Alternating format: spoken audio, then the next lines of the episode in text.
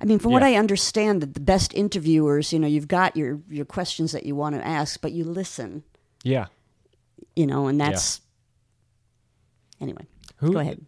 Uh, speaking of that, like, who would you like? Who's an interviewer you see today that you're like, God, they did really good? Like a Larry King, like somebody. You know like what? that? It's funny. My husband loves Howard Stern. Oh, okay. And I'm old enough to remember when he was a shock jock in New York, okay? Because that's where I grew up and that's what I listened to. Uh, I didn't necessarily listen to him, that was not my thing. Um, but I can appreciate the interviews that he does because you can tell his enthusiasm for the subject, you can tell the questions that he asks um, are designed to generate interest and to get his subject talking. Uh, some of the things that he talks about, I'm really not interested in. He always likes to go off on their sex lives and things like that. And it's like, ah, I can live without that. But Yeah. the people I have heard him interview, you know, generally um, actors, you know, hmm I'm not Yeah. seeking it out, but you know, if I happen to hear it on uh, on Sirius Radio, um, I think that he's got a really interesting style, Mm-hmm. um, and he really you know pulls a lot out of his uh, subjects, and I think that's interesting. I don't Yeah. listen to a lot of interviews. Um, I, in fact, I only recently started listening to podcasts because I only recently st- got a pair of earbuds that work for me, and so now when I walk the dogs, I can listen to podcasts. Do you got the like the Bluetooth earbuds? Yes, Yeah. this was a, um, a, a a pair that my son got off of a Kickstart um, project, and um, Oh, wow. he forgot about them. And then, of course, years later, they popped up and said, "Oh, hey, you know, we produced them, and they're great." The only the Yeah. only problem I have is that I, I didn't realize, for instance, yesterday I had taken them out of my ears. My husband called me and. I couldn't hear him, and I kept saying, "I can't hear you." And it was because my earbuds were still active, and they were picking up the conversation. Yeah. But I'm I'm getting used to that. Um, this cool. They no ear like the Bluetooth earbuds changed the game for me. Oh yeah. I I can multitask, take a phone call while I'm like preparing food. You know, I, I can now when I go out on a run, I don't have to worry about the wires Oh, getting yeah. in the way. It's I don't know why I didn't get them sooner. I Well, you know, I think my, my problem was that it was, you know, this kind of technology that, you know, I, I'm used to the, you know, headphones with a cord. yeah. And they get in the way. I, Yeah. I teach Zumba, oh, nice. which is a lot of fun. Uh, and But when I'm trying to, say, choreograph something, and I was doing it, I, you know, in the past with my, you know, headphones on, um, you know, you're waving your arms, you're, Yeah. you know, it, it's very difficult to do. And now, of course, the freedom of, of Bluetooth, it's terrific. I'm very Oh, yeah. impressed. I, I would hate that too when my arms would flail when I would run and then I would catch my cord Yeah. and then it would disconnect. And now all of a sudden I have to like reset. Yes. And I, I almost feel like I have to just restart the run well- at that point. Well, yeah. I mean, in fact, when I'm dancing, I, I have to restart the the uh, the dance to, to choreograph it. So anyway, that's uh, I'm very pleased. I don't know whether they ever mass produced these. Mm-hmm. Um, I think they're terrific. They come in this tiny little um, circular uh, box that you, you know plug them in, and then you Yeah. plug the cord in, and it's great. It's um, anyway. Big, big ad, and I, I can't even tell you the name of the company that produces them, but I really enjoy them. I know it's funny. This first uh, couple of minutes has just been one big advertisement for, For earbuds, for yeah. earbuds. Buy them today. Buy them today. no, I, I I use them every day. It's amazing. Um, anyway, we are, yeah, we we're, we're rolling. Um, okay. I just a, really quick, everybody, thank you very much for tuning in. Uh, my name is Chris. This is Chee-Tash, and today I have a very special guest, author of the Book of Hannah, a tragic comedy in three trimesters, Ellen Gelerman. Gelerman with a hard G. Gelerman. Okay. It's if my, if my name were spelled with two L's, you would say Gellerman, wouldn't you? yeah, Yeah, Gellerman. yeah. What What is the origin of that name? Um, it is. Oh gosh, let me get let me get this right. I think it is uh, Polish or- origin. Um, my husband's family came from that part of Eastern Europe where the borders moved a lot. Okay. So, you Yep. know, Poland, Lithuania, that area. Um, and it is just to our detriment that when he came over, he spelled it with one L, and uh, it has been the source of misspellings ever since. Oh wow. He so he actually came. He was born in Poland. My Came husband's grandparents, Okay. his his grandfather and his grandmother. Oh wow. Okay. Um, yeah, I mean, well, most of us.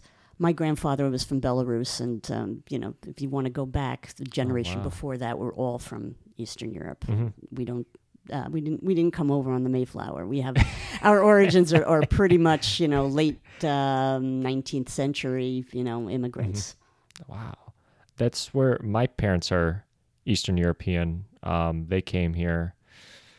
Uh, my dad, uh, uh, my dad was pretty young, uh, less than 10, He- eight years old, I think. And then my mom came over a little bit after that. Uh, she was in her teens. Yeah. Where'd they come from? Yeah. Uh, Yugoslavia. Yeah. Which is not Was a it- thing was just anymore. no lo- yeah, right. So it, did they come during that upheaval? Is that you know were they refugees? I I don't think so. I I don't think so and I should know the should complete know. story. There's a story there. You really, Oh, you yeah. really need to know that. Yeah. I I do. Um I've been trying to be better with my family's history. Um I got to I know I need to ask more questions in regards to that. Well, there you go. Sit them down with the with the microphones. Yeah. Because let me tell you something. Once they're gone, it is so much harder Mhm. to go back and try to figure things out. So I started asking questions when I was in my twenties of my great uncle who was born in Belarus. Um, and I got some really cool information from him at the time. You know, um, they were peasants. I, I was wow. trying to teach myself Russian. I was very proud of myself. I said, "Hey, I'm I'm trying to teach myself Russian. I can, I know the word for refrigerator in Russian." And he said, "Well, I don't. We didn't have one." Wow. I mean, you forget the Yeah. time. Um, so, you know, once he passed and, and he he was the last one in the family, Mhm. then that aspect that that path was closed. Mhm. You know, and you know when you have a family that is you know probably much entirely made of um, either farmers or uh, Mhm. you know tradespeople, you don't have records Yeah. you know, going back past that. And it becomes much harder. So, my advice to you, if I may, is to get the relatives who are still around, get them talking. They love, I mean, unless there was a trauma there, which is a problem, of course, Mhm. but they love talking about. You know where they come from and their relatives and their grandparents and their great grandparents and whatever they remember because one of these days you're going to wish you had asked those questions. Yeah.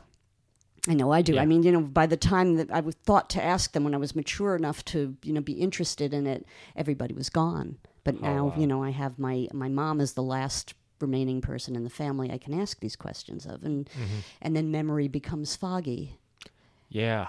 and you know, so ask them now. Before it's yeah. Yeah. No, you're hundred percent right. That would be a cool podcast now. Yes, it I would. Thank you for giving me that. yeah, absolutely. Get them talking. Yeah. Yeah. Oh man.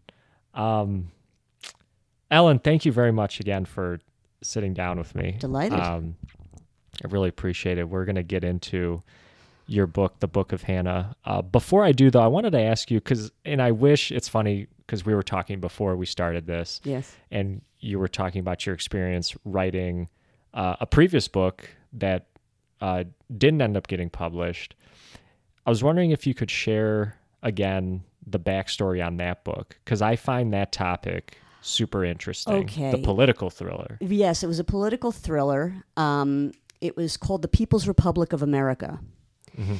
And the premise is that uh, this veterinarian and this disgraced journalist meet up and they have become convinced that the um, Chinese are waging a quiet background war against the United States via the availability of cheap goods that they have tainted in certain ways uh, to to weaken the country and playing a long game, um, as they are known to do. Uh, the government I'm referring to, of course. Um, and uh, of course, it's very hard to get anybody to believe you um, when you think you've found something, and these two, you know, find each other and um, you know go about trying to prove what they've discovered. Um, as I've said, you know, it was a, it was something that I wrote. Oh, I don't even remember. Um, ten years ago, maybe, uh, or maybe a little more recent than that. Um, wrote it, shopped it around, didn't find any interest in it, and then I moved on. Mm-hmm. Yeah. And as I was saying, that political thriller is not my genre. And um, the point of that is that if you haven't read a lot of a particular genre, it becomes difficult to plot it with the energy that is required for that particular genre. Yeah. I know what Now, you mean. um, Yeah. so you know, I, I'm sure that had I brought it to an editor uh, who specialized in that genre, they could have said to me, "Here's where you need to pick up the pace. Here's where something big has to happen. You know, here's where you know the the." the characters finally resolved the issue. Uh, I didn't have that. I never got to that point. Uh, I could have at that time spent some money and had it looked at, but then I, again, acknowledged that it wasn't really my genre. It was an interesting story based on something that actually took place, um, and I extrapolated. Um, and if I want to just go back real quick about what that story was, Oh yeah. that was you know about uh, 10 years ago there was a period of time when uh, dogs were getting sick and dying um, from unknown causes and it was determined that there were these uh, treats these jerky treats that were made in china uh, available at places like costco um, and that was what people were deciding was making these dogs ill. And at the time, my dog was losing fur, and I had brought him to the vet. And when I brought the situation up to the vet, and I said, "Hey, I've actually heard that maybe this was the case," um, that was at that time. I said, "You know." Maybe there's something here. And I mentioned it to my dog sitter, and my dog sitter said, They're trying to kill us all. And that was the impetus. And I said, you know, that would make a really interesting book. You know, how they're bringing these products in, they're making them cheap so, you know, Americans flock to them. Uh, but, but secretly, they're just, you know, making them so that we get uh, addicted to the pricing and maybe to the product themselves, and then um, slowly but surely wear away at our defenses. Mm-hmm.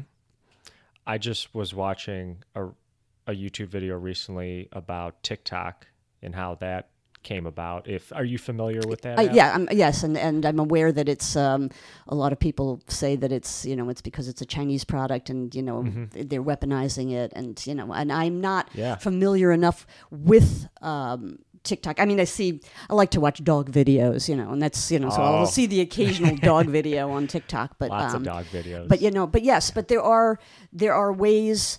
Uh, you know, the whole point, and if you read um, the Art of War, you know, it's Mm-hmm. I've all about Yeah. you know conquering your enemy. You know, ways to conquer your enemy without actual battle. Mm-hmm. You know, and this was I refer a bit to the Art of War in that book as well. So, um, you know, maybe someday. I'll Yeah. bring it out back around and you know show it to an appropriate editor and, and make it so that it's uh, you know more marketable. But Yeah. I, speaking of art of war, I used to work. I know another thing we were talking about before we started recording. Uh, how I went to Michigan, um, and you went to Indiana, so we got big Big Ten Big Ten, representation representation here. Uh, I worked for our football team also for a year, and they have at least at the time. I don't know if they still have it now. They had a big mural in their weight room and they had a Sun Tzu quote on it. Um, I'm gonna butcher it, but it was something like "Successful warriors prepare, then go to battle, and then failed warriors go to battle and then try to prepare." Something like that. I'm totally butchering it, but yeah, no, that's a very I should I should do that. Yeah, there are a lot of good snippets about that. I should bring. I, I had actually um, prepared some promotional materials for it. I'll have to show you at another time. Um, and I used some quotes from from Oh. Sun Tzu. Yeah, um, yeah. So anyway, that's uh, that was that particular yeah. work that I uh, that I worked on. Um, and I and I write because I love to write. Mhm. Um, I wasn't trying to make any sort of political point. Um, not then. I mean, there are certain political things in my writing, um, and I can be pretty pointed about it. But that particular book was just um, when there's a story that I want to tell, Mhm. I'll tell the story, regardless of the genre. We discussed that before we came on on air. Yeah. Um, how I wrote this political thriller, and before that, I had written a Regency romance, and then the Book of Hannah is what you might want to call women's fiction or chick lit. Um, although I have had men who have read it and enjoyed it. Um, and then the latest book that I've written may very well be categorized as YA, young adult literature. Um, still waiting to hear about that. Mhm. Uh, so it's about the story, not so much about the genre. Yeah. Yeah. In this book, Book of Hannah, when did did this come out recently, right? Within the past It couple came years? out 2019, Okay. and and I was in the process of promoting it when the pandemic hit. Oh. And in fact, I was supposed to do a reading at Barnes and Noble um, wow. in where's it, Livonia? Um, Oh, the, yeah. the closest one. Yeah. And they had posters and everything. I was so excited. It was supposed to be for Mother's Day, which is, as you would Yeah. realize, having read the book, was appropriate. Yeah. And then the pandemic hit and everything got shut down. So the promotion for this book didn't happen um, because of the pandemic Mhm. um, and I've largely, you know, moved on, you know, writing another book, and, and I'm going to be eventually publishing and promoting that one. Uh, I'm still happy to be talking about the Book of Hannah because I enjoyed writing it and I really believe in it. Um, but that's, you know, it has been a few years. Yeah. Wow. Um. And what was what was the spark for this book? Like, was there something? yeah, there was. Yeah. And it's always it's the first question most people ask. yeah. and it has an answer and it's very it's amusing to me and that is that i was sitting up in bed one night reading i'm currently 62 years old so when i wrote the book i was i guess um, i published it when i was 59 so i was 58 when i wrote it. Uh, and i was sitting up in bed reading and i was looking at my little belly and i said well you know i may have a couple more pounds on me than i'd like but at least i'm not pregnant ha ha ha. And then I thought, well, you know, what would happen if a woman my age or close to my age got pregnant, and and what would happen if maybe she didn't expect it because she'd been infertile her whole life, and maybe it was a dream of hers but not of the rest of her family, and what would happen? And I really loved the idea of exploring. Um, what would happen to a person um, who got into this situation? You know, was it a miracle? Was it just a fluke of nature? Was it, um, you know, any number of things? And um, so I, I ran with it, and it actually, ironically, took me nine months to write. And then I published it through an independent publisher, and um, and here we are. Wow. Wow. Is nine months? Is that like typical for an author, or is There's that, no typical. no, they're really seriously. I mean, Yeah. you can have if you're writing a uh, a piece of historical fiction, it may take you years to research. Um, if you're writing something something like this, I mean, the the research that I needed to do to write the Book of Hannah had to do with um, infertility and the um, processes that women have to go through if they you know want to have children and can't. And I was very fortunate and you know to the detriment of unfortunately my friends I was very fortunate that I had a couple of friends who had gone through these processes um, you know 20 plus years ago when the events would have happened for the protagonist. Okay things are different now. If i had to write about infertility now i would have to approach doctors and say what are the tr- current treatments? But again this you know the this woman went through infertility you know um, 20 plus years prior. And so I spoke to some of my friends who had gone through that, and they gave me that, that background that I needed. Um, so that the amount of research wasn't as great for this book. Now, the one I'm currently writing, um, I've had to do some research. I've read a couple of scholarly books, which are you know harder to get through, and um, Oh wow. you know, um, Yeah.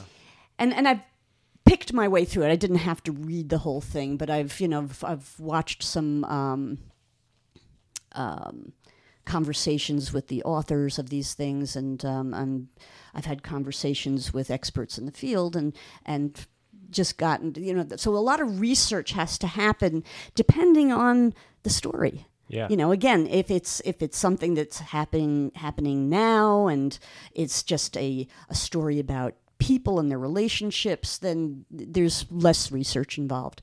Uh, as far as writing how fast does it you know how long does it take to write a book?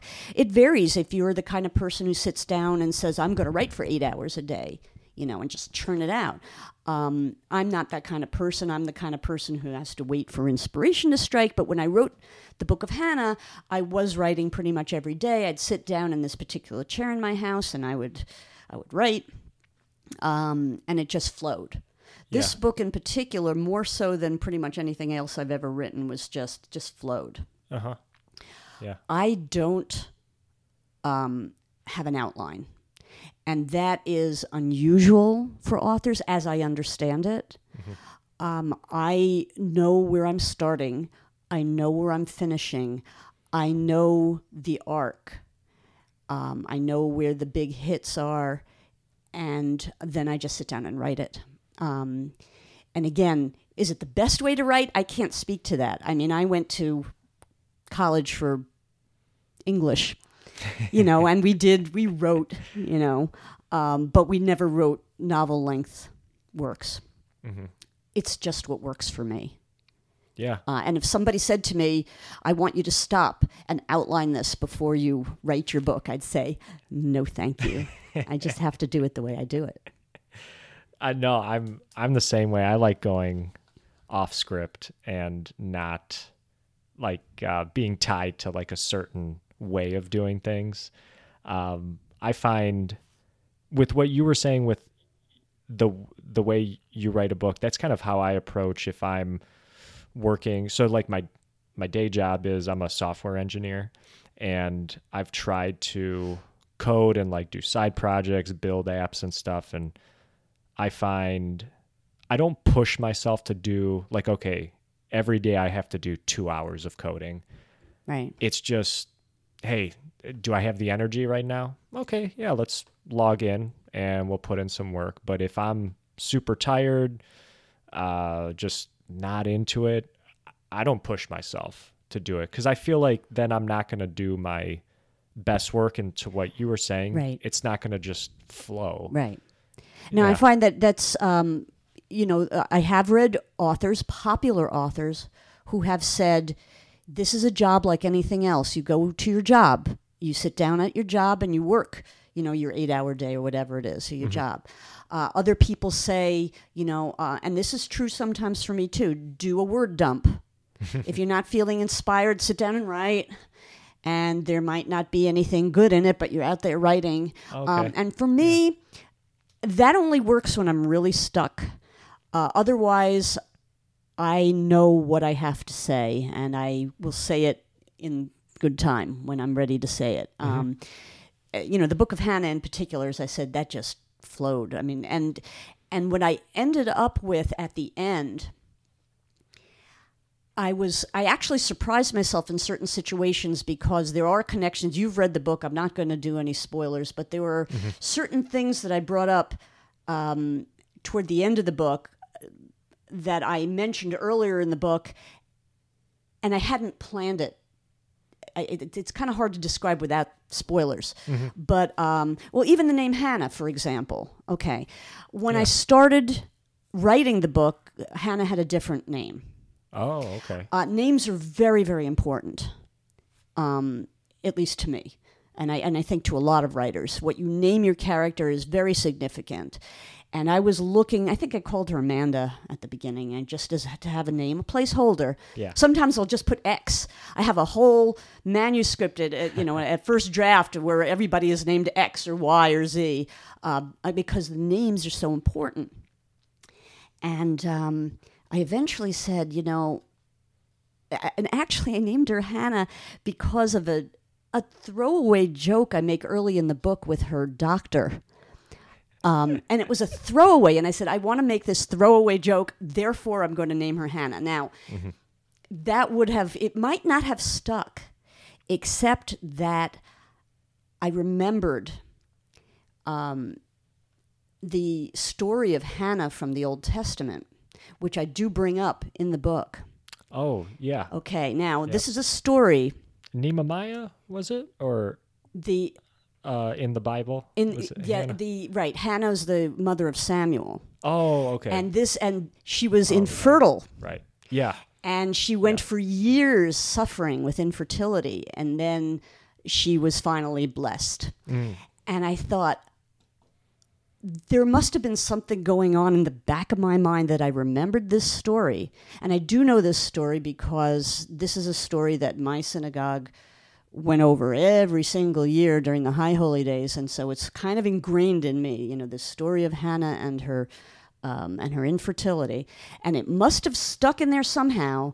But then when I named her Hannah, and then I came back across this, I said, "Yes, this is the name that this woman must have um, because it ties very nicely back into this Old Testament story. Um, and there are a couple of other things that happen in the book, and I can tell you off, you know, offline. No spoilers. Uh, no spoilers about that. Where where a um, where something happened like that, where I gave a name and I said, "Oh wow, that works really neatly with this at the end."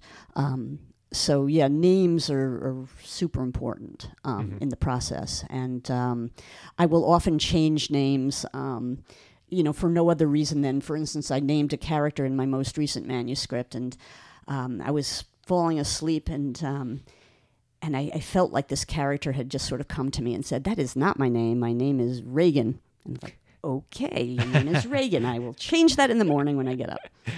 Um, and that's just the way things work for me. It's a it's a kind of loopy process. Um, I don't think it's traditional for all writers, but I think every writer's got their own their own process, and what works Yeah. for some may not work for others. And this is just the way I work. Yeah. No, I I totally get that. You, you know, speaking of names, Hannah's daughter in the book, uh, Natasha, Yes, who's uh, Russian, yes, right? yes. Now, was that just based on like what you were talking about earlier with just your family's Eastern European background? No, actually, that came from back when my children were younger. I knew people who had adopted from Russia. Oh, okay. And they told me things at the time about the adoption process in Russia and how children suffered. That was actually a piece of the research I did do um, for this book. I remember there was a scholarly paper about the effects of early deprivations at these orphanages um, on the uh, development of the adults. Um, so I wanted her daughter, her adopted daughter, to be someone who had suffered some deprivations. Now, there are other deprivations that I didn't talk about. Fetal alcohol syndrome is a big one. Really? Uh, yeah, Yeah. that's a, that that's that has a lot of influence on a lot of these um, adoptees. Um, uh, again, I'm speaking 20, 30 years ago. I, I d- I really can't speak to what's happening now, but I have, and also anecdotally, because I have had more than one friend of mine who has gone through this adoption process uh, in Russia and found issues later on as the children developed Oh, wow. again, uh, this is strictly based on anecdotal uh, evidence, and, and also this one scholarly paper that I that I tried to make my way through uh, Yeah. during the research. Um, but I wanted her to be somebody who. Um, had come out of a situation that wasn't ideal um, and found a loving family, but always in the back of her mind is like, was I enough? Uh-huh. And and and Hannah in the back of her mind saying, Was I a good mother? Did I do right by her? You know, we have this kind of, at the beginning of the book at least, this kind of touchy relationship where, um, you know, there's this anger. Um, and why is this anger? And the anger is very deep seated, and, and part of it is, is, you know, Hannah's fault for some cluelessness that she had during Natasha's childhood, and partly Natasha's, I won't say fault, but um, partly on her side based on um, the deprivations that she went through um, in this, you know, Russian orphanage. Um, So that that's not based on my Eastern European background. That was based on just um, the way I needed the character to react Okay. um, to certain situations, and and I think that becomes obvious, you know, later on in the book, certain events, which again I won't spoil, but you know, um, conversations that she and Hannah have. Yeah, yeah, yeah. No, I I like the kind of the the medical terminology that gets used in the book. I, I really Yes. enjoyed that. I feel like it's it's rooted rooted in s- stuff that we experience like every day with pregnancies and going through that whole process and the way you develop the the OBGYN doctors Yes. um, Dr. A and the other one escapes me right now. Um, I thought that was very interesting. Like it's Well, you know, again, as a woman, and this is why you know there are many aspects of the book that may not appeal to male readers, um, but women relate to this. All the tests, all the the rooms that are always too cold, and and the lights that are always too bright. As I start out, you know, the first page of the book, um, women relate to that. Um, Dr. A in particular, um, I modeled her physically after somebody that I know. Um, I wanted her to be very sympathetic. I love her. Uh, I wanted Hannah to love her. I wanted her, you know, so she is the voice of um, reason and practicality. Um, and um, you know she's she gives emotional support. You know she's a wonderful character in contrast to the other doctor, um, uh, Dr. Felcher oh yeah. um, you know, who is a, a also a type, and I'm using air quotes here that you can't see, but I, a type uh, that I'm familiar with, you know. And again, this is this book is also about, you know, in, in addition about the struggle with infertility and mother-daughter relationships, it's also about, um, you know, fame and wanting fame Yeah. and what happens you know people people kind of blindly say oh i'd love to be famous you know when i was a kid i wanted to be famous i wanted to be a, a famous you know songwriter or you know whatever. I you know you have these dreams and and and fame is not always what it's cracked up to be. And you know it's as the book progresses and again it's a minor kind of fame. She's not a a hollywood star but she is a local celebrity and you know the way things turn out you know sometimes isn't what you'd expect uh, or what you'd want. Uh, so it is about the double-edged sword of fame as well as motherhood and um, you know what goes along with that. Yeah, I I remember uh, a Dave Chappelle quote. If uh, if you're familiar with Dave Chappelle, i am familiar with dave chappelle. He he said in an interview once, uh, you can become once you're famous, you can become infamous, but you can't become unfamous. oh yeah interesting Yeah, uh-huh I think about that with there's still some people who they had like their day in the limelight, like their 15 minutes, but we still talk about them. It's so funny that you mentioned that. Yeah. When you said that, it just you remember Joey Buttafuoco? I don't know. This might be too before your time. That sounds Okay. familiar. I grew up on Long Island, and there was this this story that broke about this guy who was having an affair with this young young woman, and the young woman shot this guy's wife in a fit of jealousy. And they made such a big deal. This this guy was in the town that I lived in, and um, it's Amy. I forget the woman's name. I don't want to get it wrong. Um, but this guy Joey Buttafuoco, he was you know he owned this auto repair store in my town, and and um, but but my God, it became a national story, uh-huh. and they made a you know a, a mini series or something out of it you know and and it became this big thing. Now you're too young to remember this okay? Clearly because you're blanking on it.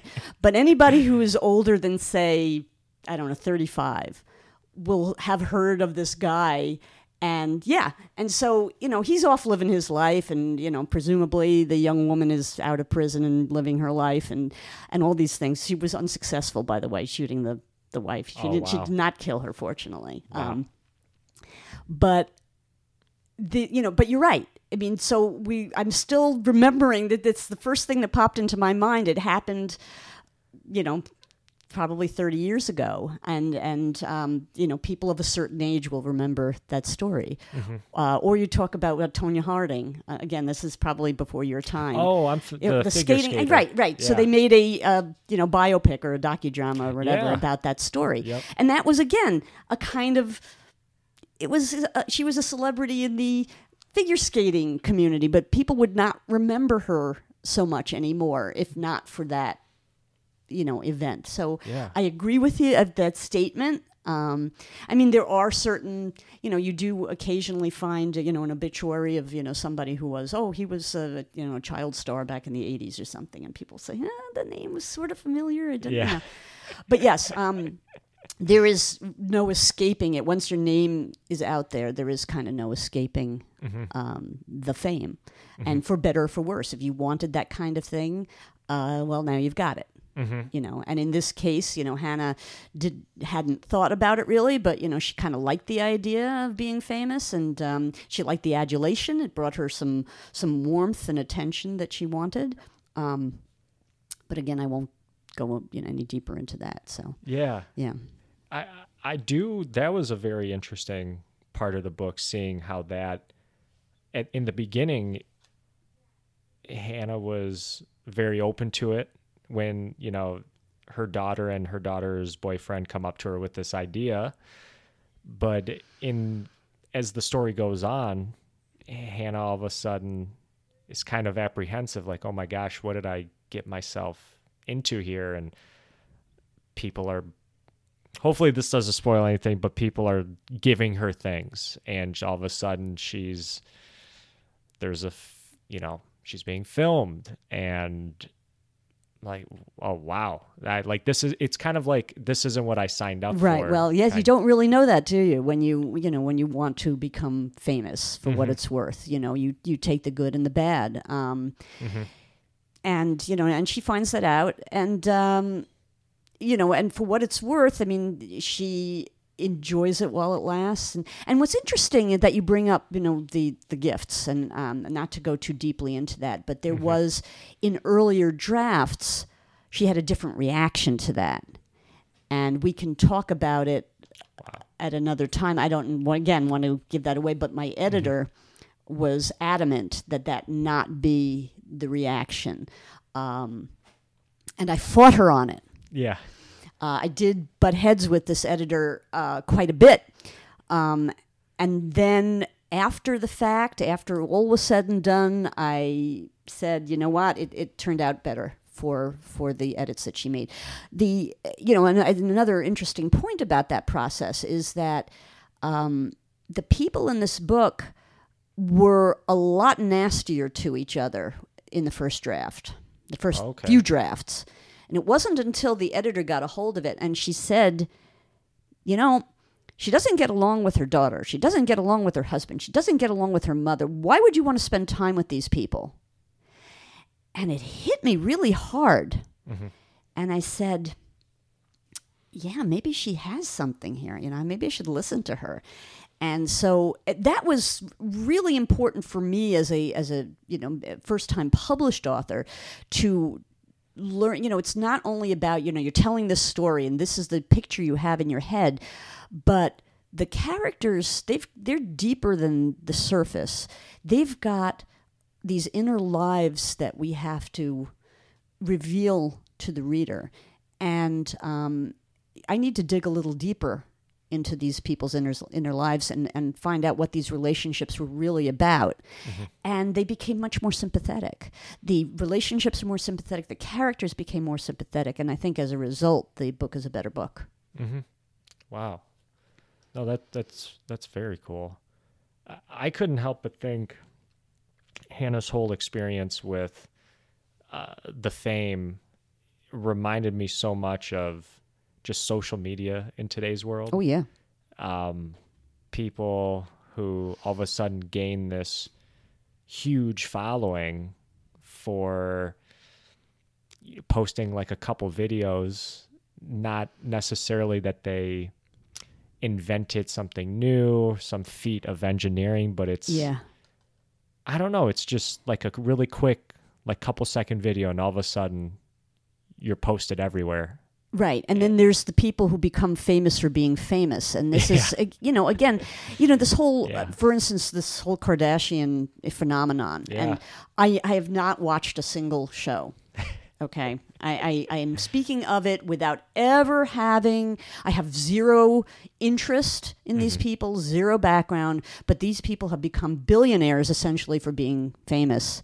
And why are they famous? They're famous for being famous. It's it's this circle that just goes around. There's no, they have nothing to offer society, and in some respects, they have you know pulled us back a little bit, perhaps. um, but again, not knowing them, I'm not going to you know pass judgment on the people who enjoy that kind of entertainment.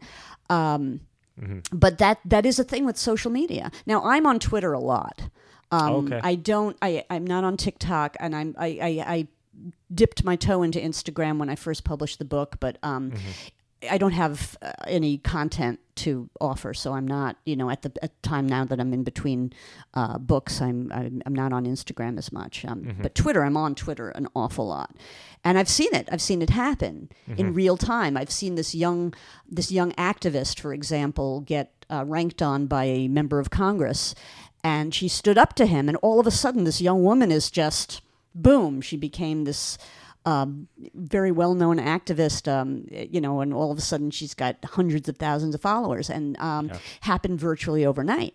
Yeah. Uh, and that that happens, you know. Yeah. Um, Do you It- think uh, do you think people handle that well, or like some people can't? I think some people do and some people don't. Yeah. And and also I have seen that some people who handle it well at the beginning sometimes it begins to wear on them and and and things turn and then the public turns on a dime. Mm. And it happens, I mean it's been happening, you know, for as long as people have been communicating Yeah. that you are everybody's favorite until you're not. I mean look at J.K. Rowling. Oh yeah. Okay, Yeah, yeah. so J.K. Rowling, everybody's favorite author for a good decade, and everybody loved her. Nothing but wonderful things to say, and she made her billions and all this other stuff. And then she said a few things that. Um, you know, were anti-trans, and um, now all of a sudden, that's what she's famous for Yeah. and um, so a large portion of her of her following uh, became very hurt, and now are anti J.K. Rowling. So it is a double edged sword, as I like to say. It's you know you like to be famous, you like to earn the money, um, but then you have a platform, and people expect certain things from you on your platform. And if you don't meet their expectations, it can go very badly. Now, I don't know how it affects her personally. I mean, Lord knows she could stay home and never say another word and never write another word and live perfectly happy, happily with her billions. And, um, Yeah. you know, and, and that's great. And she has her legacy, you know, of these books and the movies and the theme parks and the merch and everything else that she has. Um, but now there's this segment of the population that will always think of her differently. Wow, yeah. I remember another example. I remember this. Not that I followed this too closely, but Adele lost a lot of weight, Yeah. and all of a sudden people got a little upset at her kind of losing weight. And I thought, like, oh my gosh, like, shouldn't we be happy for Adele? Um, I don't really listen to Adele's music, but like, I appreciate that she's out Yeah. there. That's that's the first thing that would come to my mind is like, oh my gosh, she's taken steps to, you know, feel better. She Right. made a She's, change. she's done what she's done is she's done for herself. And whether, you know, it it's pleases the general populace is really shouldn't be the issue, but it becomes the issue, and Mm-hmm. that's why. Yes, that's why the social social media world is like, you know, years ago it might not have it might not have mattered. You might have seen her on um, on TV and said, "Oh wow, she lost a lot of weight." Mm-hmm. You know, oh, she looks good, or or you know, or maybe she doesn't. You know, maybe she she okay. She lost so much weight, and you know, Yeah. but now everybody's hanging on every single word and everything is about clicks and everything is about views and everything is about followers and um, you know it yeah so that is you know and, and that's sort of addressed um, and actually i'm at a situation now where I, i've written most of a sequel to the book of hannah Oh wow. Okay. um, there's about 50,000 words of the sequel that's already written. Um, and, then- and then I stepped away from it because I said, okay, I told the story I wanted to tell. Um, and I wrote the sequel because I have a number of people who read the book and said, oh, what happens next? yeah. And I said, I was wondering. okay, that. I can do that, and I did. And I, the sequel is is written. Uh, Mm-hmm. it needs to be beefed up, um, Mm-hmm. and and having written. But I said this other this other story that I wanted to write caught my attention. I stepped away from Hannah, and then I wrote this other story. And now I think I might come back to it because it goes even further into this whole situation about what happens um, in social, you know, social media. Mm-hmm. Um, a lot of it focuses on Natasha in, in the in the sequel, Oh, okay. um, Okay. and that's all I'm going to say about the sequel. um, but I, I, you know, I probably now that the other book is, you know, in the editing process, I probably will come back to uh, the sequel and um, and see where I go with that. Okay. Oh, But yes, cool. it does it does further address, you know, the the situation that social media can cause. Mm-hmm. I, I, that's such a fascinating topic. Um, I'm sure you might have heard of this documentary. I think it came out last year on Netflix. Um, it's not called Your Undivided Attention. It's something. Uh, Tristan Harris, I remember, was the producer, and I remember, God, the name escapes me, but it went into this whole deep dive into Facebook algorithms, this attention seeking, just Yeah. keeping you trying to keep you on the page and not not having you stray away. They kind of want you to keep clicking on things just to keep you on the page where there's advertisements and such. Oh, gosh, and yeah. it's super fascinating. I I have not I'm not familiar with it, but now I'll I'll have to check it out. I'll have to get the name. God, the name escapes me right now. Um, it kind of going along with this. There was a member of Hannah's family who kind of wasn't a fan of all this, even more, and then even more so, not too huge of a fan of the decision she makes with uh, the baby that she's carrying. Her husband, Ryan, I believe Yes. was his name.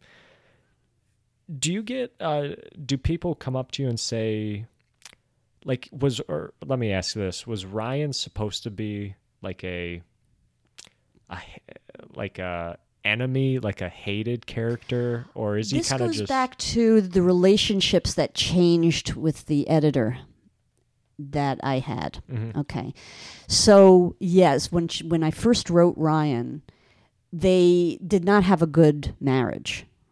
Um, they they sniped at each other. They were nasty to each other. I've seen marriages like that.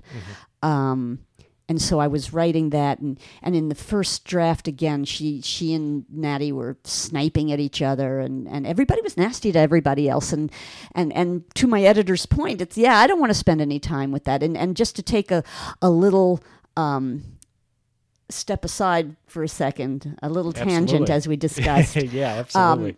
later on, after the book was had been edited and it was in the publishing process, um, I read a book um, that was I, that I picked up at a at a major book event in New York, and um, and it was about some characters in New York, and I'm a New Yorker originally, and I was just like, okay, I want to read about these New York characters. And by the end of the book, I was just so put off because all these pa- characters were awful people, every single one of them. They all hated each other, uh, and I only finished the book because I felt obligated to finish the book. I wanted to see, well, maybe there's redemption for somebody, and there wasn't. I ah. just, I, I just hated the characters from beginning to end. And then I said, thank you to my editor. You know, if I say not, not have, you know, not allowing me to do this to my characters. Mm-hmm. So what happened was, yeah, Ryan Ryan and Hannah, and again, I don't want to give away too many things, but Ryan and Hannah's relationship over time has cooled, which happens to a lot of long time relationships. Um, and so when he discovers that she's pregnant at, you know, essentially she finds out when she's 54, um, this isn't in his plan.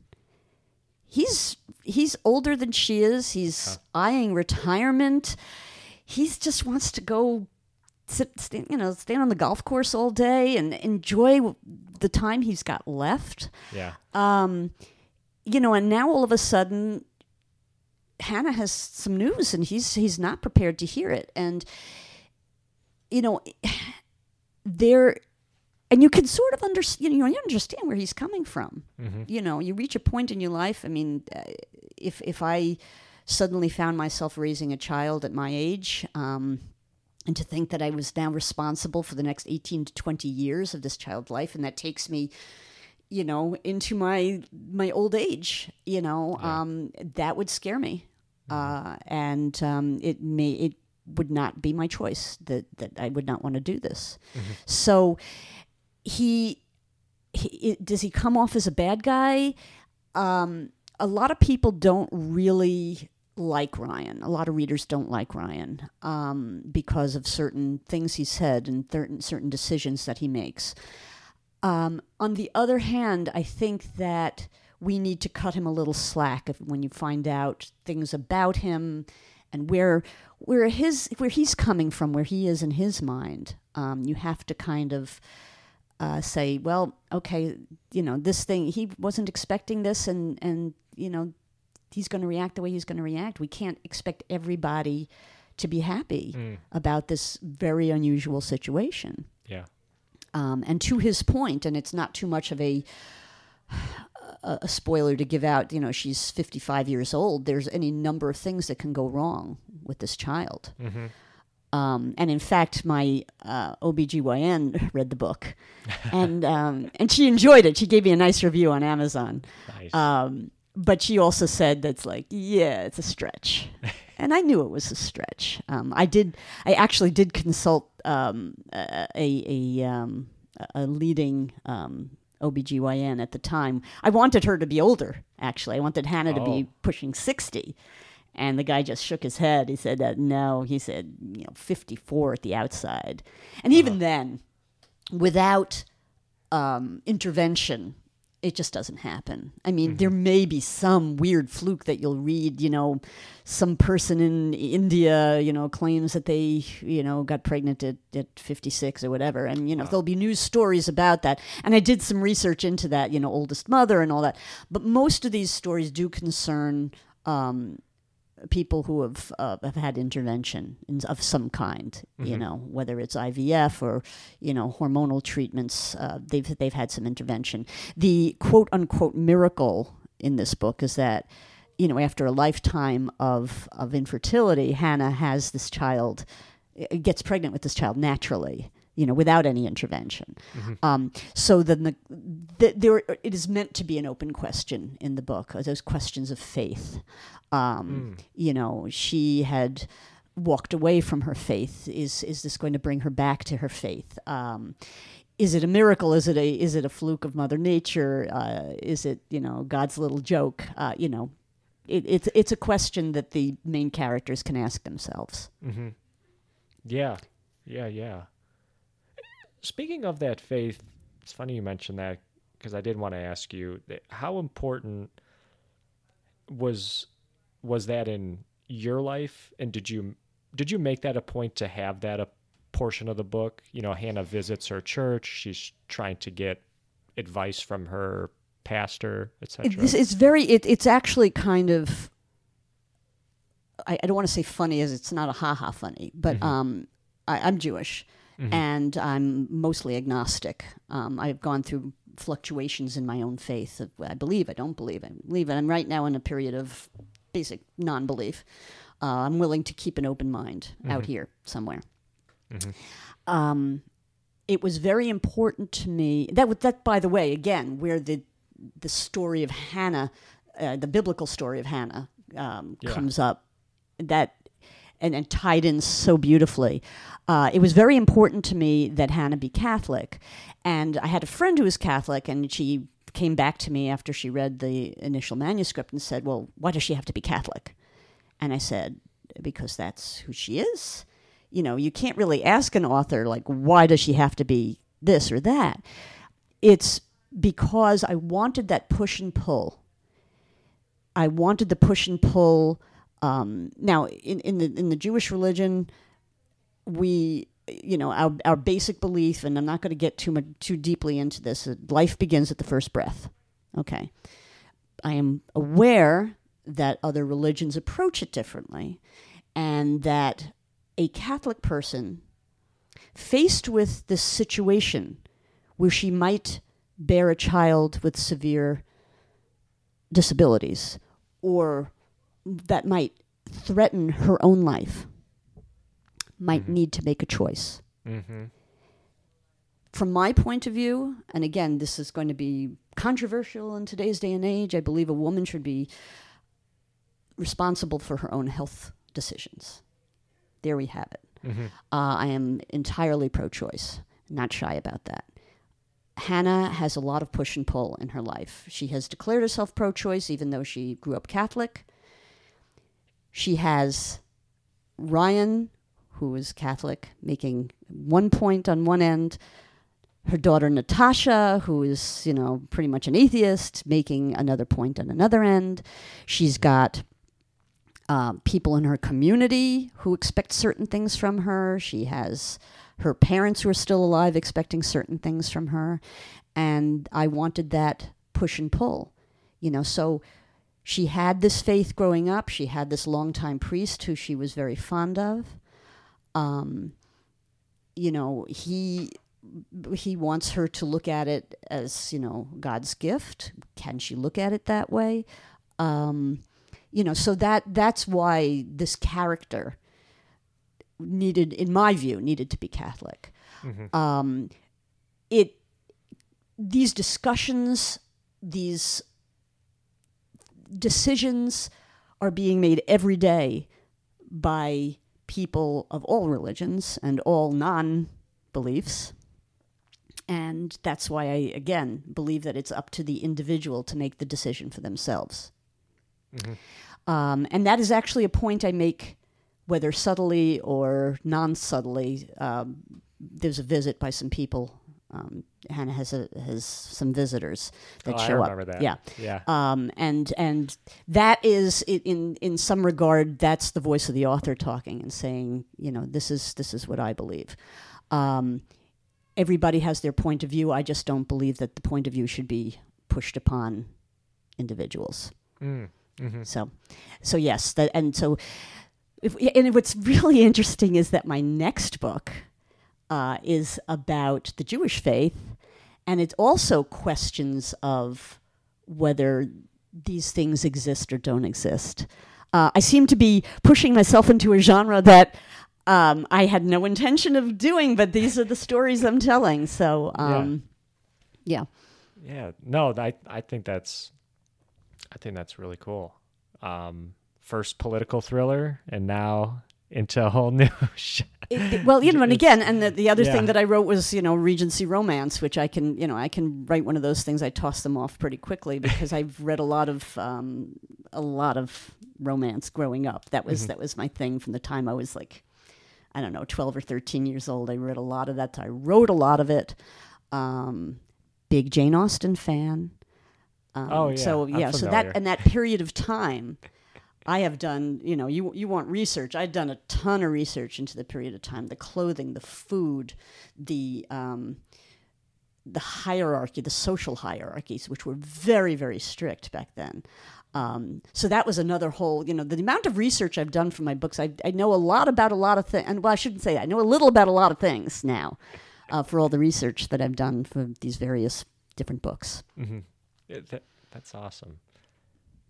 In so in your research for for Book of Hannah, how, so it it is possible for women of like that age that Hannah is to get pregnant. Like there have been examples of that. There have been, but what I have been told from the gynecologists that I've spoken to is that they are generally not successful pregnancies.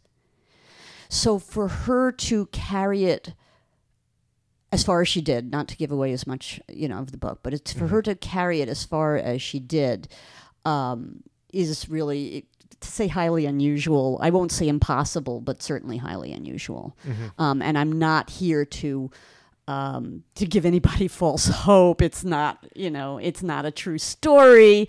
Mm-hmm. Um, this is Hannah's wish fulfillment, you know, um, and perhaps for many women uh, as well.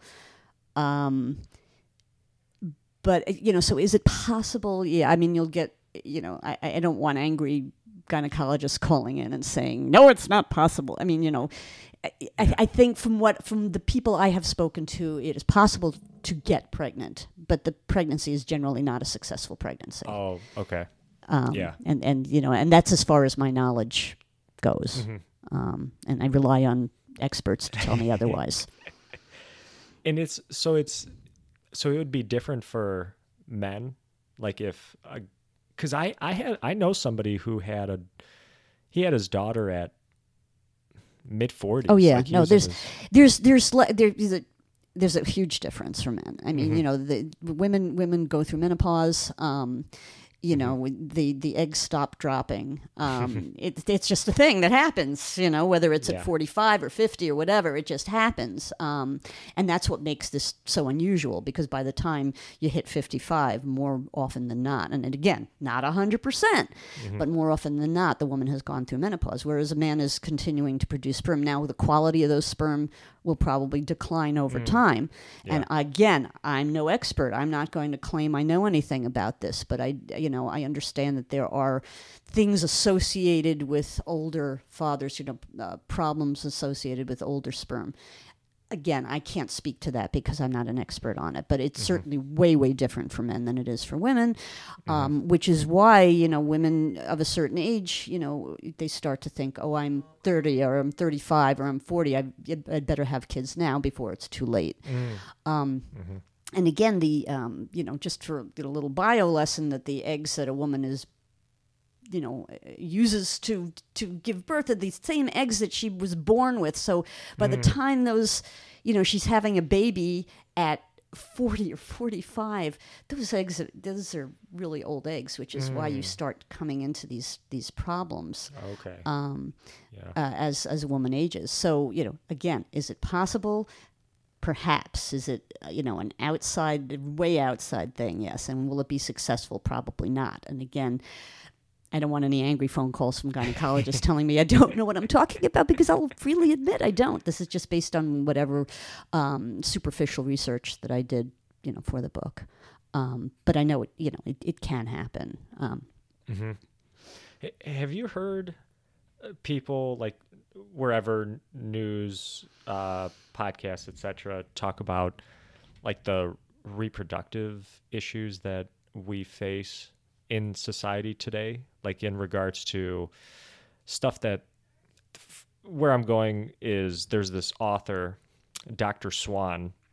She wrote a book on environmental factors in today's world that have been negatively impacting uh, reproduction compared to earlier, you know, years ago in American history where we didn't have the same environmental factors like plastics. Oh yeah, and uh, I think she even says you know certain f- foods, GMO foods, the hormones. I mean, I am not going to speak to GMOs because pretty much everything that we eat has been modified by farmers over time. Unless you're eating like heirloom tomatoes or something, pretty much everything has been modified over time. I mean, mm-hmm. corn we eat today is not oh. the corn. It's not maize. It's not you know what what the settlers found when when the Native Americans you know were growing it. It's not the same stuff, mm-hmm. right?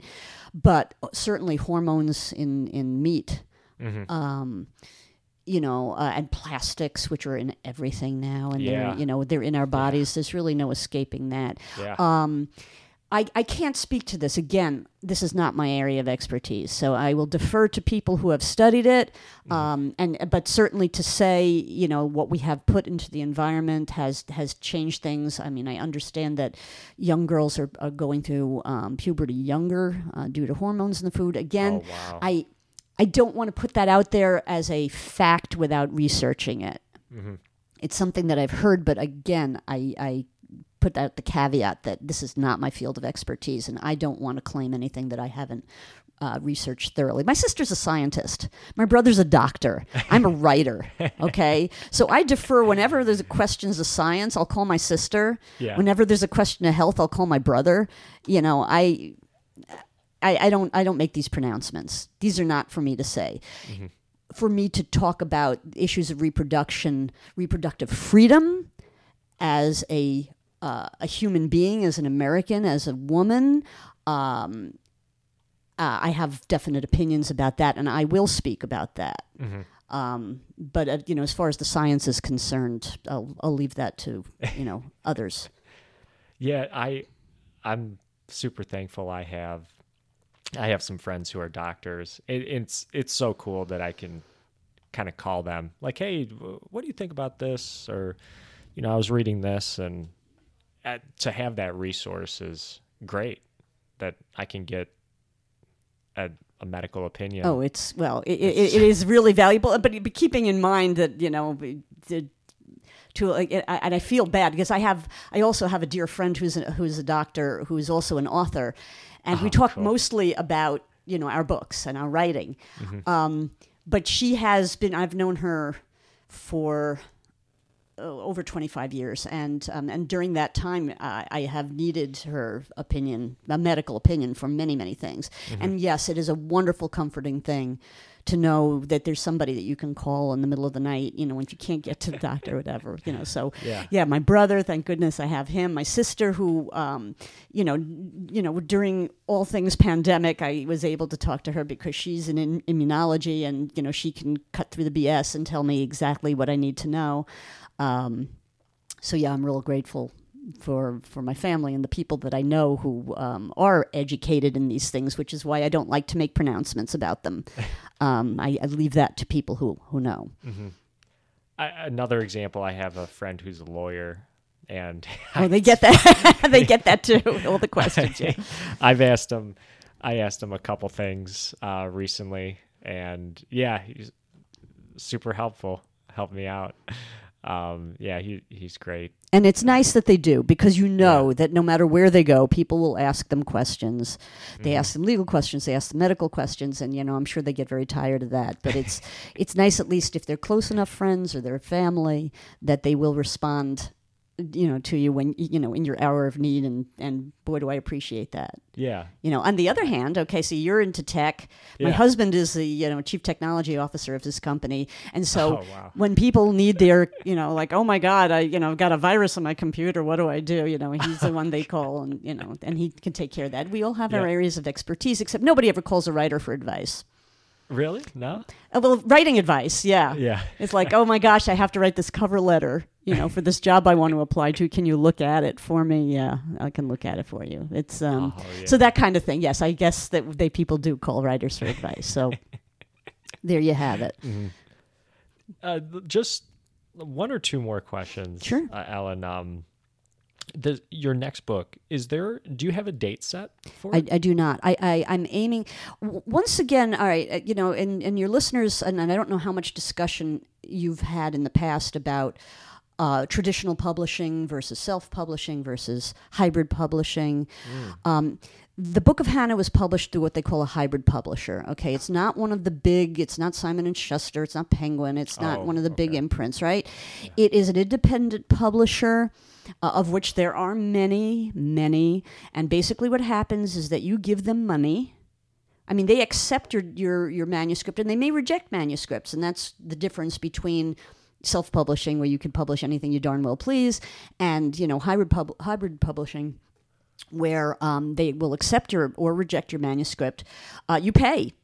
Uh, in some cases, quite a lot of money. Um, and what you get for that is um, your cover design, you get an editor, you get proofreading, you get um, the layout, you get the, um, the ISBN number, um, Yeah. you get, you know, if you're lucky, you get you know placed in in uh, Barnes and Noble or something. I mean, in that regard, Barnes and Noble, you know, when I had my book in Barnes and Noble, it was about well, you know, can we order a few copies, and you know, if uh, if they don't sell, can we return them? And sure, when you're with a publisher, you can do things like that.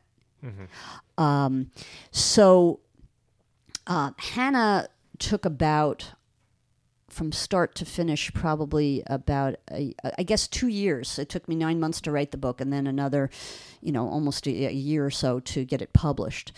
Um, so to ask when is my next book coming out is a very difficult situation. So right now, the manuscript is with an editor who may or may not accept it. I, uh, I, I got his name through a contact of mine, um, and he will read the manuscript and then decide whether it is in his wheelhouse and whether he wants to um, edit it. And then from there, there are a couple of different paths. You can try to shop it to an agent. There is no longer going directly to one of the big publishers. That's it. It just doesn't happen. You have to shop the manuscript to an agent. And by the way, it's pretty difficult to get an agent. I mean, and perhaps it would be easier. I don't know. Maybe maybe other writers, you know, get their agents pretty quickly. Um, you have to write query letters. Every agent wants a different thing. They want the first two chapters. They want a, a synopsis of two pages. They want a synopsis of five pages. They want, you know, the first five chapters. They want the entire manuscript. Everybody wants something different. And they want a cover letter to go along with that. Okay. The process is long. The the um, agents want at least um, two months to look at your manuscript. At which time they could say no thanks, and then you're two months behind. Yeah. You know, and of course you could send it to multiple agents at a time. I would like that my next book published by the spring. There are certain um, events that happen in book events that happen in the fall that are prepared for in the spring, and you need to have at least an advance reader copy by the spring. Now, if I were going through a traditional publisher, the process would be much longer. I wouldn't see that book for you know at least another year and a half, two years, whatever. Okay. Um, but because I will probably probably end up um, publishing through another independent publisher or self-publishing, I want to have it available um, by May of next year to make the deadline for these events. Okay. Nice. Um, Nice. so we'll see. Again, Yeah. I'm I'm at the stage now. I actually hired a um, a graphic designer to do the cover. The cover is already prepared, which is the sort of thing. Had I gone to the publisher, an independent publisher, for example, that was one of the services they provide is to give you a uh, a cover. Now, this particular cover design, this was my idea. Okay. Uh, I told them what it was, what I wanted. I had my daughter mock up something in Photoshop. I said, "This is what my concept of this book should be," and they did a nice job mocking it up. Yeah. Yeah. yeah. Um, for my for my next book, uh, I hired a a, a, a, pub, a designer who has designed for some very big names um, in in the publishing industry. And I was delighted with what he came up with. So now I have a front cover. I don't have a publisher. I don't have an editor. I don't really have anything yet, but I do want to have this all put together by the spring. Um, there are a lot of things. I mean, if your if your audience is interested in in publishing, there are all sorts of resources for that. And in fact, my friend the doctor, uh, who is also an author, um, has now become her own independent publishing company. wow. Uh, and it took her a lot of research, um, but she figured out how to do it, how to, you know, you know, get her own company together, how to buy ISBNs, um, how to, you know, get distribution. You have to get distribution through this company called Ingram if you ever hope to, you know, get this book in front of people. There are a lot of things going on in the background now. My friend who has her independent publishing company, I may very well say to her, "Hey, let me be your first client." and um, and go from there. So you know, stay tuned. I'll let you know in the spring. Oh, very cool. Yeah.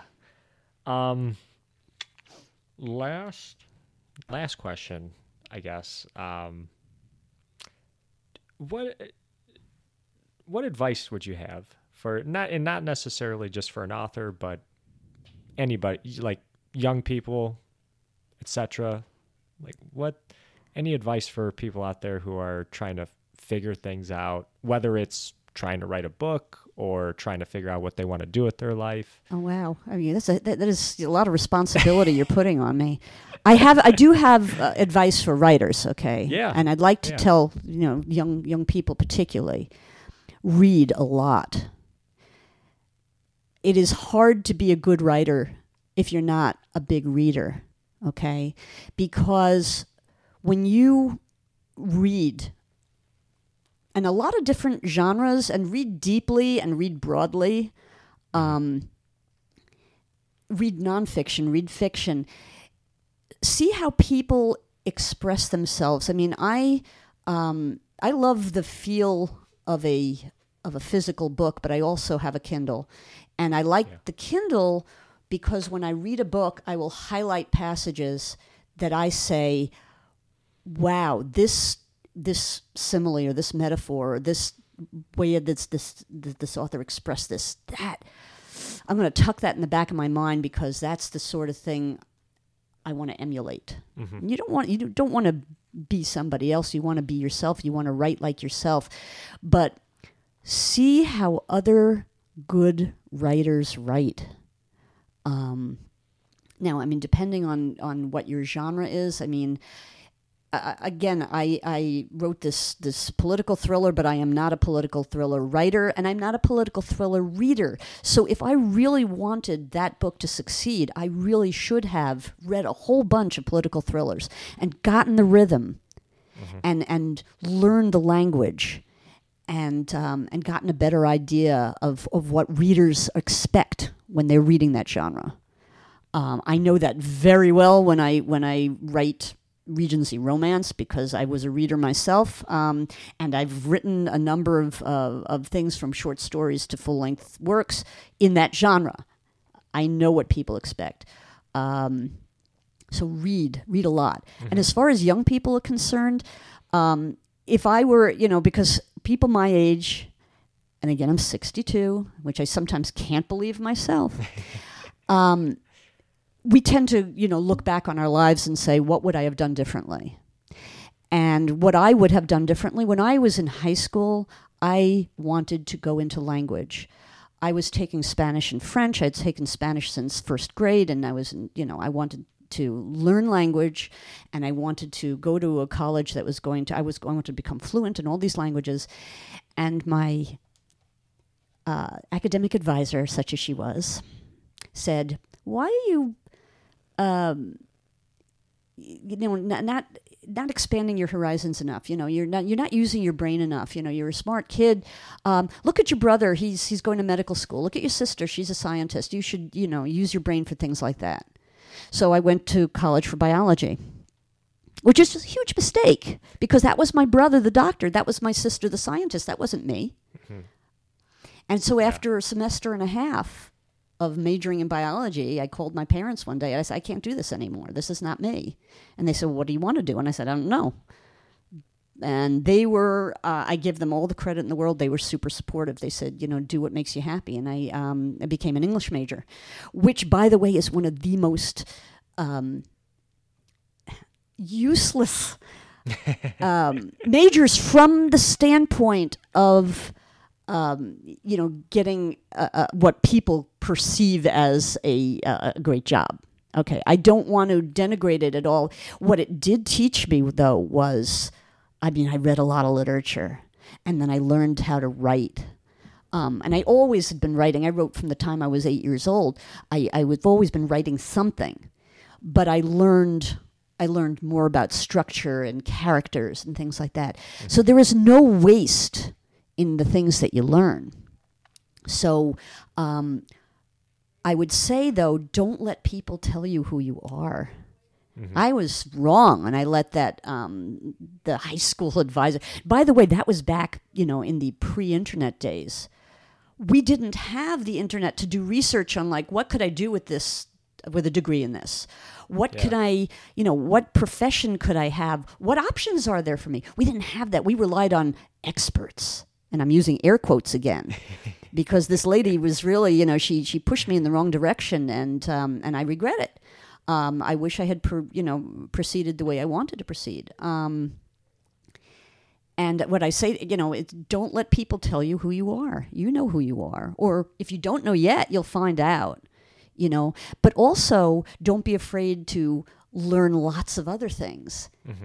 You, you should have a broad base uh, of all kinds of things. And I'd like to go back once again to my friend, the doctor, because she's one of the greatest people I know. She, her undergrad was in philosophy. Very so that's cool. not a traditional undergrad for a medical student. But as a result, it prepared her very well to be an author and to ask big questions. yeah. So, you know, don't let people pigeonhole you. I mean, yes, you, you should be able to support yourself. Um, and, and unfortunately, that's the way things are today. You know, it becomes more and more important. But know who you, you know, learn who you are and, and be true to, to um, what your dreams are. And then um, if it doesn't work in one direction, so, okay, I didn't become the songwriter that I thought I was going to be. Um, I had my degree in English. I got out of, out of college and I said, Hey, world, I have a degree in English. And they said, Here's your typewriter. You're a secretary now, which was not in my plan. Uh, but I was a secretary at an advertising agency and I went into advertising. Uh, not the path I thought I was going to take, and it was kind of circuitous. So I became a copywriter, and you know, uh, so from writing copy um, for uh, at the time I was working for a major New York ad agency, so I learned a lot about uh, advertising. Then I worked for a major newspaper, so I learned about the newspaper business, and I learned you know how to promote that. Um, so it's not it's nothing's ever wasted. You know, you you you get uh, a lot of good information, but um, you know, you look back when you get to be my age and you say, you know, am I happy with how I led my life? You know, you you, you want to earn money. That's great. You know, I, you, everybody should have enough money to be happy to the level they want to be happy. But you but you should get up every morning. You shouldn't dread doing what you're doing. And that's what happened when I thought I was, you know, I was going to become a veterinarian. That was why I majored in biology, right? Okay, I love animals. I'm going to become a veterinarian. Well, guess what? It's not all James Herriot. And James Herriot was, by the way, very influential. People of my age wanting to become veterinarians. he wrote a series of books about being a country vet. He was all things oh, great and all creatures great and small, all things bright and beautiful very wildly successful, and everybody wanted to become a vet after reading these books. It's like, okay. And I worked for a veterinarian over a summer between semesters, and I was miserable. It wasn't, you know, it's not all saving animals. It's like the day to day dealing with clients and Oh, um, yeah. and getting bitten and that. scratched and the and the body bodily functions of the animals. It's you know it's and and then and things happen that you know make you sad every single day, and uh, I just couldn't deal with it. And um, so that's not who I was. I still love animals. I still have dogs. That's great. But who I am is a person who expresses themselves through language. And it took me a really, really long time to get to the place where I am now. Um, and I'd like to, you know, since we're going to close soon, I'd like to, to mention, you know, the worry that I had starting out rather late in life, you know, publishing. Uh, and this is sort of a, a piece of advice for anybody who is, you know, middle age and later who thinks that, well, it's too late for me now. Um, I went to a major this major book event in, in New York. It was a Book Expo America, which they no longer have apparently. I, I've read that they've closed it down. But every year, it was the publishing companies would, you know, put out their, their new stuff, and and and publishers uh, and um, booksellers and librarians would all go and see what was coming up Oh, very cool. um, and I went to a couple of these, and, and at one of them I met the mystery author Louise Penny. Um, if you're not into mystery, you might not know her name, but she is wildly successful. Uh, she co-wrote a book with Hillary Clinton, um, a, a mystery, um, and she's she has probably over a dozen books now, um, wildly successful. And, and she started writing in her either late 40s or early 50s. And so um, I was very inspired, and I came up to her during this, um, this signing event. And I explained to her I had just written this manuscript, which was the political thriller. And I said, but you know, I, I get, I'm worried that I'm starting too late, and you know, I feel like I'm getting old. And she looked, she looked at me, and, and I will always be grateful for her for the time she spent. And she said, "We have so much to offer." And it hit me really hard. And it's like, yes, I have a lifetime of experience. I may not be the, you know, the young, bright new thing, you know, up and coming, but I have a lifetime of experience um, and memories and ideas, and um, and and so does everybody else. And and you know, so uh, for a writer, you never it's you're never too old. Mhm. Um, get started. Write write the things you're comfortable with. Write the idea that you have in your head. Um, be open to things that you didn't think you were going to write about, um, and just see where it takes you. Outline or don't outline. You know, whatever your your university professor told you you had to do, it's like okay, that's a great thing if it works for you. But if it doesn't, you know, do what you can. yeah. Um, get good advice from people who know what they're talking about. Um, don't be so stubborn as to say, "Well, I know what I'm doing, and I've been doing this for a while." Well, Listen to people when they tell you your characters are unlikable, or in the case of my most recent manuscript, there was some confusion as to um, the voice of the narrator. You know, listen to people when they tell you that, um, and uh, do what makes you happy. Yeah. It's really what it boils down to. You got one life. Don't blow it. Yeah. You know, do what makes you happy. I I think that's a a great way to close us out. Um, Ellen, thank you very much. Oh, thank you. This has Yeah. been a lot of fun. yeah, this was a lot of fun. Uh, I'm very happy uh, we were able to make it happen. And uh, really quick for uh, people that would like to purchase the book, is the best way to go to Amazon or website? Okay. or- Well, all right. There are a few ways to purchase the book. Um, you can go to my website, which is ellengelerman.com. It's spelled G E L E R M A N with one L. Um, although I also have, I've also bought Ellen Gellerman with two L's.com Oh, because I know people will make that mistake. Um, you can buy it on Amazon. Um, you know, that's probably, you know, for better or for worse, the easiest way. Um, to, to buy it. It is b- available through the publisher, which is warrenpublishing.net. Um, I am open for book clubs, by the way, locally or through Zoom. I have done quite a number of book clubs, and I, Oh, I, uh, cool. I think it's a wonderful way for people to ask the same kind of questions um, that you're asking now, um, or to you know discuss how the book hit them. Mm-hmm. Um, so that's something uh, you know. If you're in the Metro Detroit area, uh, I, I can show up in person, or if you are outside the area, I did a book club in in Florida um, through Zoom. Wow. Um, yeah, and, and actually, and I did one in New Jersey as well uh, through Zoom. So open to that, and um, you know, look forward to uh, to feedback. You know, uh, you have something to say, I'd love to hear it. Awesome. I will. I'll include uh, links to Thank your you. website, um, the Amazon link as well, uh, in the description. And guys, that's gonna do it for this episode of Chee-Tash. Well, thank Um, you for having me. Yeah. No, thank you, Ellen. You know, my name is Chris. This has been Chee-Tash, and take care, everybody.